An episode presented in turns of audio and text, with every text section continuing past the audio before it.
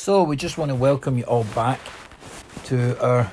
We're almost at the end of this uh, first section of Ephesians, uh, chapters one to three, as we um, continue on today in our study. Last week we were looking at uh, in our last lesson about how Paul, a minister of the gospel put in place by the Lord, had brought to the Ephesian church the mystery of the union between the Jew and the Gentile. This then he reveals that this mystery was made known uh, to the heavenlies, to other generations, through the medium of the church, which was quite a, an astounding thought. He closes out that in verse 13 of Ephesians 3, he closed out by an exhortation to say, Look, don't lose heart and the amazement that a man who's in chains, who's bound, was praying for them not to lose heart. Yet, I'm pretty sure for a lot of us, if it was the reverse, we would have lost heart being in chains. But such was the great calling and the great love of the apostle that he saw that to encourage the people, a true apostle indeed. And we move on just now. Um, with uh, what will be two lessons here. Hopefully, we'll get them finished in two lessons as we close out this part. On to the final part from verses 14 to so seven verses onto the final part of Ephesians chapter 3, and that is where we look at Paul begins to pray for spiritual strength for the Ephesian church.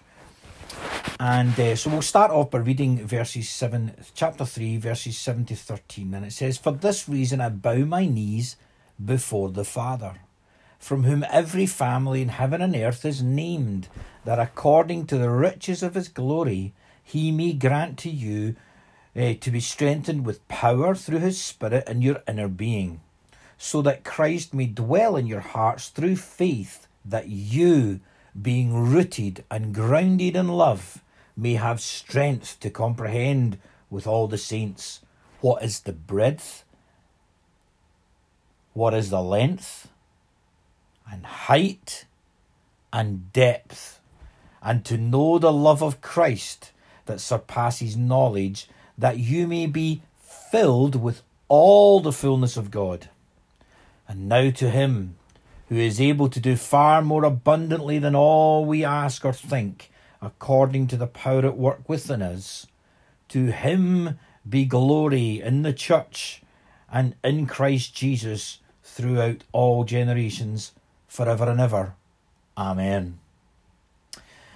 This we find as Paul's second prayer for the Ephesians. The first we saw, if we read in Ephesians 1, was 15 to 23, where he says, Wherefore I also, after I heard of your faith in the Lord Jesus, and love unto all saints, cease not to give thanks for you, making mention of you in my prayers, that the God of our Lord Jesus Christ, the Father of glory, may give unto you the spirit of wisdom and the revelation and knowledge of him, the eyes of your understanding being enlightened, that you may know what is the hope of his calling, and what the riches of the glory of his inheritance in the saints and what is the exceeding greatness of his power to usward who believe, according to the working of his mighty power, which he wrought in Christ when he raised him from the dead and set him at his own right hand in the heavenly places, far above all principality and power and might and dominion and every name that is named, not only in this world but also in that which is to come, and hath put all things under his feet, and gave him to be the head over all things to the church, which is the body, the fullness of Him that fills all in all. An incredible prayer prayed by Paul in Ephesians 1, and now we begin to see in this prayer an intensity, an increase of intensity. And this comes forth in Paul's direct actions here, as we will see. So we go into verse 14 of chapter 3, and it begins with the phrase, uh, where he says, For this reason I bow my knees before the Father. But he starts off with the phrase, For this reason. It's another phrase which actually began in verse 1 of this chapter, but was then interrupted as Paul began to elaborate on his calling and his teaching of the mystery of the union, and which now leads us on to the concluding part of this verse. So he's gone off, he's kind of begun the, the, the thought, and then he's now interrupted it by teaching on the union and how that worked and the mystery and his even his own calling. And now he picks it back up again in chapter 3 with the words, For this reason, it's a continuation.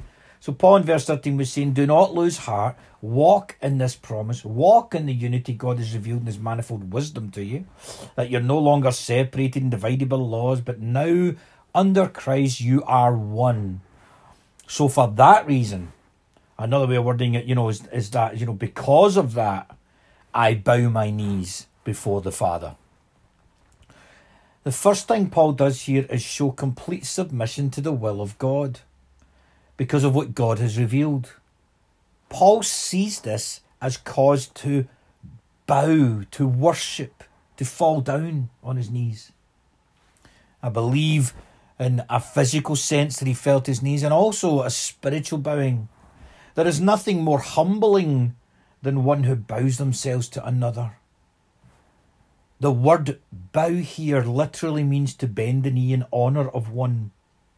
It is an act ascribed to worshippers. Uh, I often wonder how many times today do we actually, as believers, bow our knees in prayer and supplication, or even in you know in, in personal in that worship and that devotion time. How often would we bow before the Lord our Maker? The meaning of bowing is also found here in Romans and in Philippians. Uh, Romans and Philippians, in a verse I'm sure you're well familiar of. In Romans fourteen eleven, it says, For it is written, As I live, says the Lord, that every knee shall bow to me and every tongue will confess to God. And then in Philippians 2 10 to 11, it says, So that at the name of Jesus, every knee should bow. You all know this in heaven and earth and under the earth, and every tongue confess that Jesus Christ is Lord to the glory of God the Father. You see, only God, only God could accomplish and achieve such a wondrous, miraculous union between a Jew and a Gentile. Only God could have abolished a rule of law and ordinances. Only God could have saved and chosen a persecutor of the church to be his spokesperson. Only God could have built the foundations to his church, future church through his own dear son Christ. Only God. Only God. He built the foundations to his future church through Christ and then through simple men. Man, mere man, he used. And only God could have revealed his manifold wisdom to angelic rulers and principalities through the medium, through the vehicle of the church.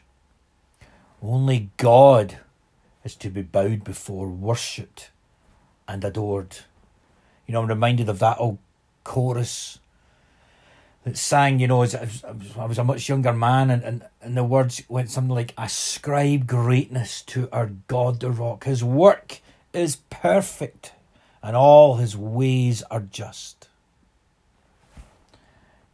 John Calvin puts it like this regarding Paul's prayer here and his thoughts. He's men- he mentions his prayers, Calvin says, for them, not only to testify his love for them, not only to testify his love for them, he says, but also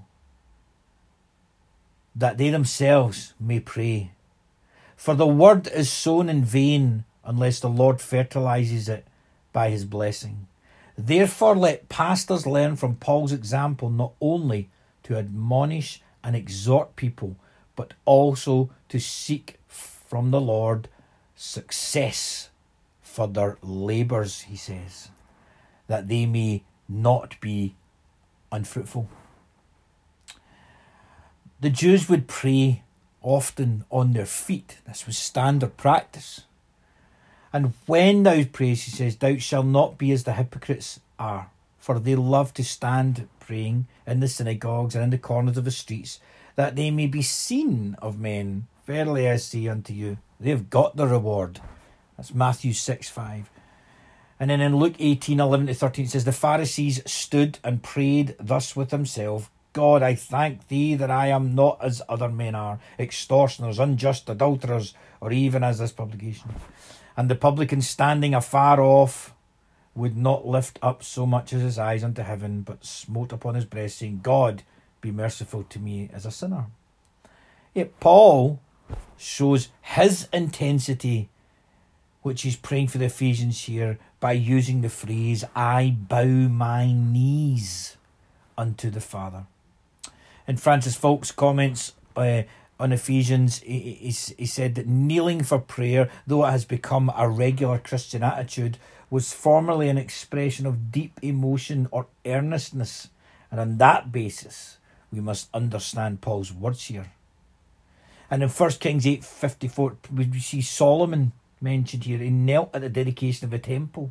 And it was so that when Solomon had made an end of praying all this prayer and supplication unto the Lord, he arose from before the altar of the Lord, from kneeling on his knees with his hands spread up to heaven. There's a posture for prayer for us. There's a posture on our knees, our hands extended in prayer. Stephen, at the time of his own martyrdom, in Acts 7.60 says this, and he kneeled down and he cried with a loud voice, Lord, lay not this sin to their charge. And when he had said this, he fell asleep. He died there. He's, you know, wow.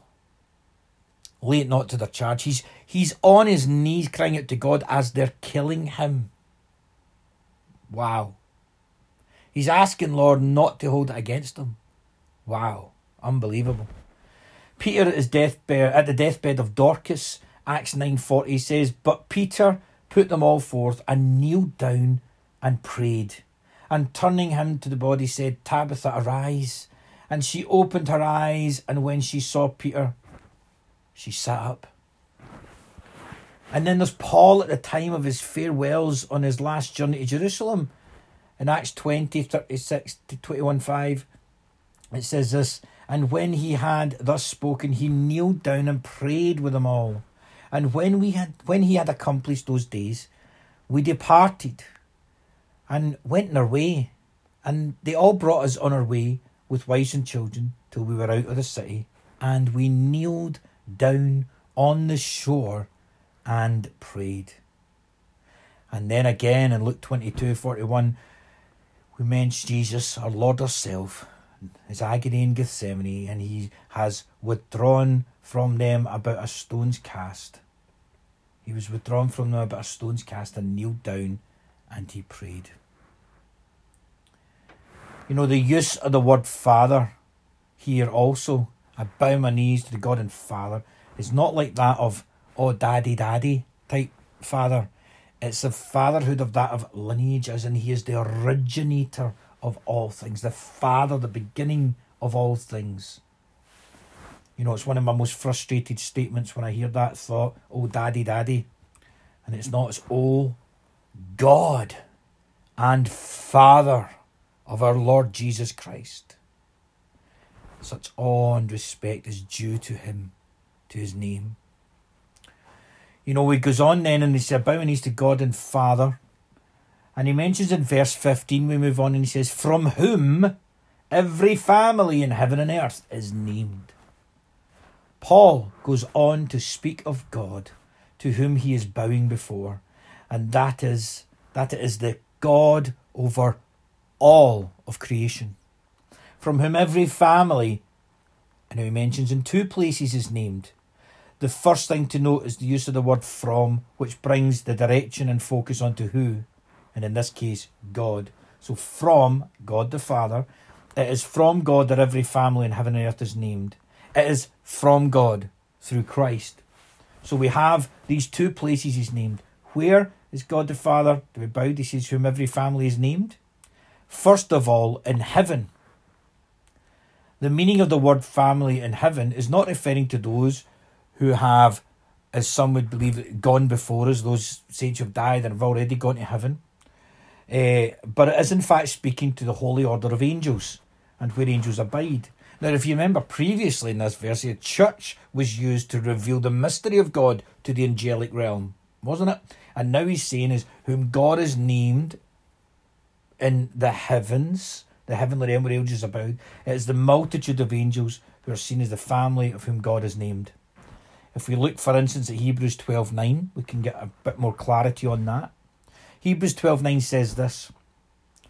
Furthermore, we have had fathers of our flesh which corrected us and we gave them reverence. Shall we not much rather be in subjection unto the Father of spirits and live, which is speaking spiritual, spirits, angelic realm. And again in James 1.17 he says, Every good and perfect gift is from above and cometh down from the Father of lights, angelic realm, with whom there is no variableness, neither shadow of turning. Both of these references to angelic beings of whom God is the Father of.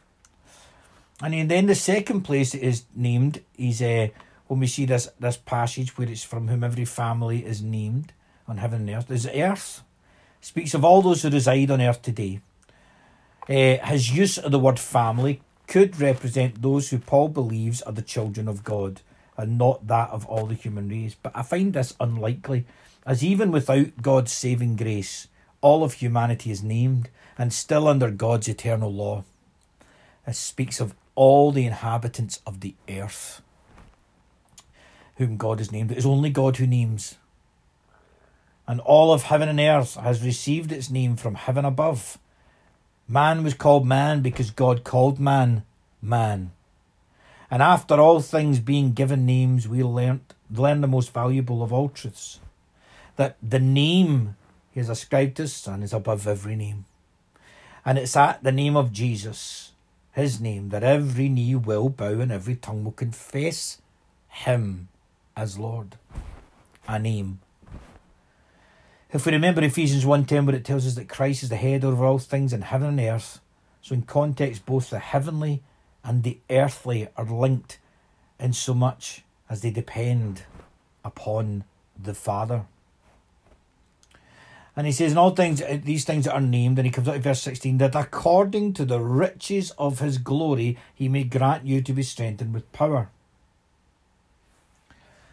Paul, humbly positioned, remember he's on his knees, he begins in praise, he makes a request to God that God himself would display the riches of his glory upon the Ephesian church. Those spiritual blessings, the abundance not of physical wealth or materialism, but that of eternal blessings and promise. Those things that only dwell in the very glory of God. The riches here is that of an abundance of things that would enrich our lives. Oh, the depth, oh, the riches and wisdom and knowledge of God. How unsearchable are his judgments and how inscrutable his ways. Romans 11:33 tells us the context of the riches mentioned here is also something we looked at previously in Ephesians 1 7 in our earlier lessons.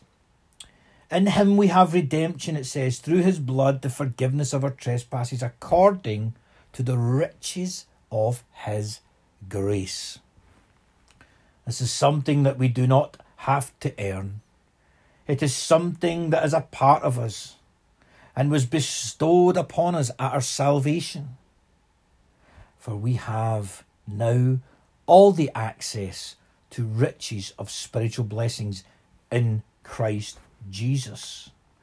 And it says here, and according to the riches of these glory, that he may grant, here's Paul beginning to pray now, that he may grant you to be strengthened with power Paul then reveals more of the content of this prayer that he's praying on his knees, which falls in line with him encouraging the Ephesians, as we saw in last week's lesson, right at the end of verse 13, not to lose heart.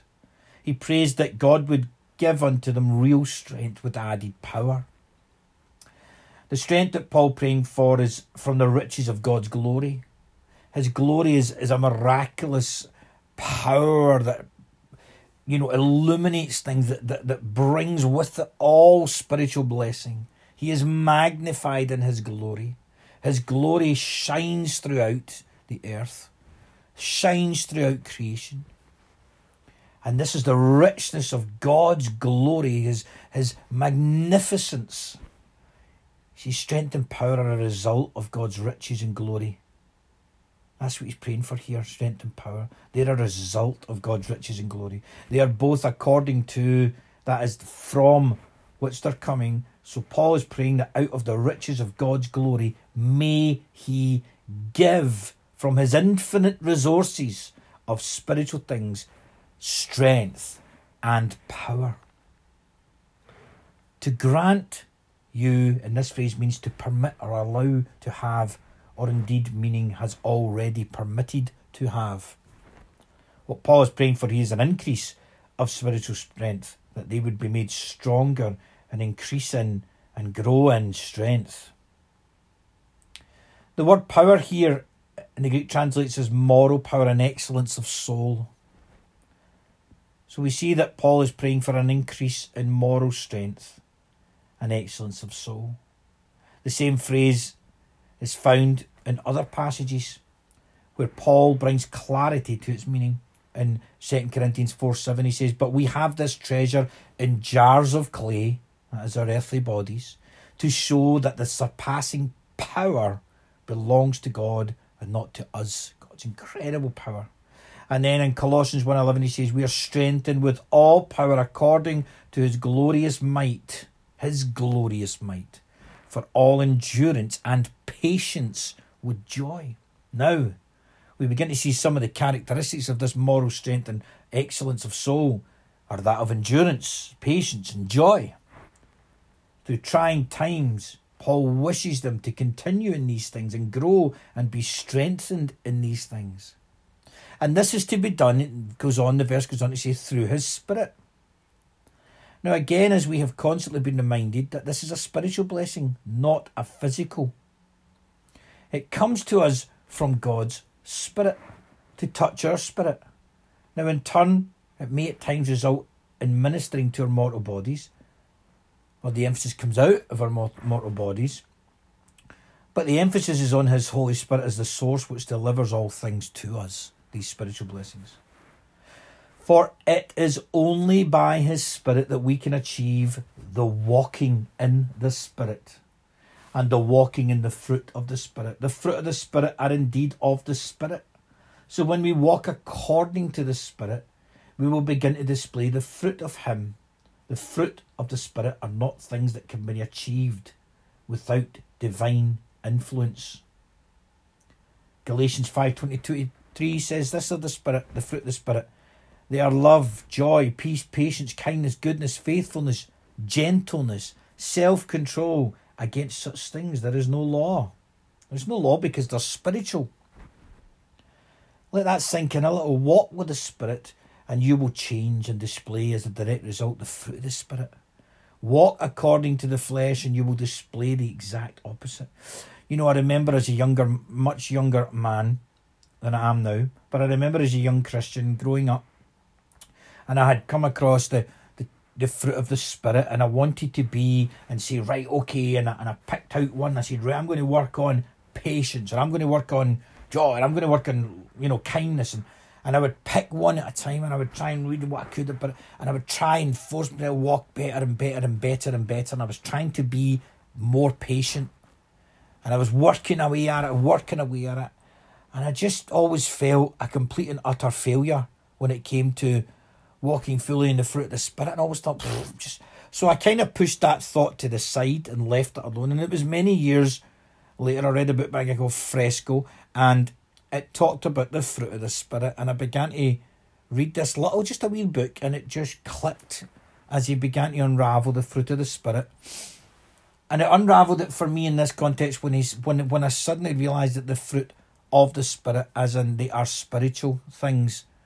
So my own human trying to be more something was without the spirit. I was trying to do it of my own accord. I was trying to do it of things that I just thought I knew I could try or could do to make me more patient or more long suffering or more kind.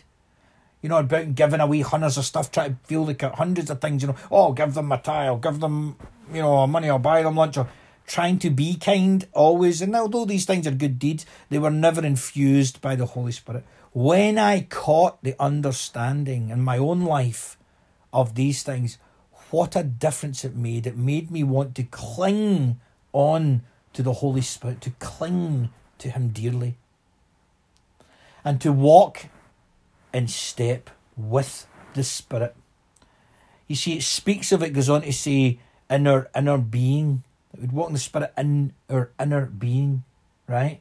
And to further emphasize that point, he makes mention that it will equip and bless the inner man. He goes on in this verse 16 the spiritual part of man as in the soul, the conscience.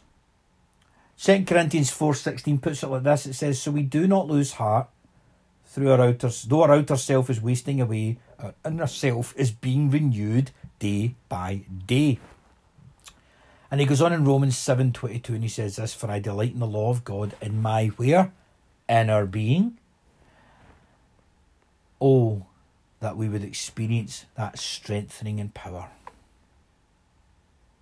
What it would be like to experience that strength and power in our souls, renewing our minds, affecting our conscience, that we would not lose heart, but walk according to the Spirit in line with the Spirit.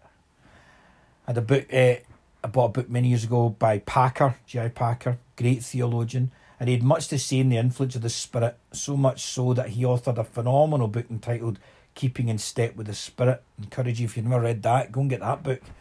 He reminds us that the Holy Spirit's main ministry is not to give us thrills, but to create in us Christ like character. You know, I'd see, and uh, every time I look, I see churches, you know, seeking thrills or seeking goosebumpily feelings of people they want the best. Oh, the worship was made me feel all gooey, gooey, gooey. And or oh this man prayed for me and this happening. It's always about the outward expressions they're seeking and it's immaturity. We should be seeking change of so that the Holy Spirit changes us to be like Christ. Christ like character. That's the ministry of the Holy Spirit. We must remember that upon our salvation, we were given access to all of the spiritual blessings. However, it will be through the continued work of the Holy Spirit in our innermost being that we will continue to grow in faith. We'll continue to, to, to grow in the things of God as we move forth. And we jump on to verse 17, and it says this, where he speaks, he says, So that, so he's saying it's that we know in our inner being through his Spirit, so that Christ may dwell in your hearts through faith. The result of this empowerment, right, of strength and power will be the display that Christ is indeed dwelling in the heart of the believer. Far too often we do talk a good game, but we fail to live it. You know, we're good at talking and uh, you know saying, "Oh yeah, I'm a Christian. Oh yeah, I go to church. Or yeah, I do this. Yeah, I do that." When it comes to you know discussions, oh, I can talk a good game in a discussion group. Far too often we're not living it. We're talking it. Calvin again offers a very convicting thought on this subject, and you know, I, I ponder this thought. I encourage you to just take some time to think of these words here. He says this. For many men have him it's God he's talking about in their mouth and even also in their brain as they hear him and think they equip acquit themselves well when they can prattle about him. But in the meanwhile there is no living root in them. It is not enough then to have some vague knowledge of Christ or to engage in airy speculations, as they say, and to be able to talk a lot about him. But he, Christ, must first have his seat in our hearts within, so that we are unfeignedly joined to him and with true affection. That is the way for us to be partakers of God's Spirit. He goes on to say that this message he's speaking here, he says, so that Christ may dwell in our hearts through faith, that you, again he's speaking to the Ephesian church, being rooted and grounded in love, Paul is speaking here of the Ephesian position in Christ since uh, in Christ since they were called by God unto salvation. They're now rooted and grounded in the love of God for all saints. This is to both Jews and Gentile alike. They're now rooted and grounded in love.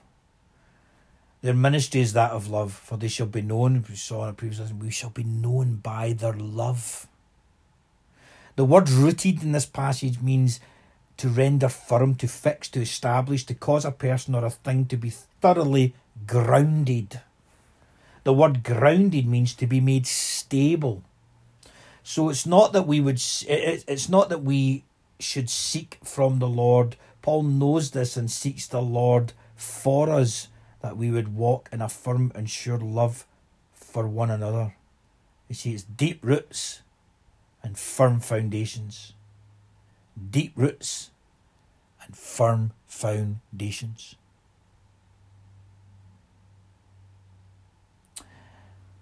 So we're going to end our lesson here just now, and we'll pick up shortly in our final lesson of chapter 3.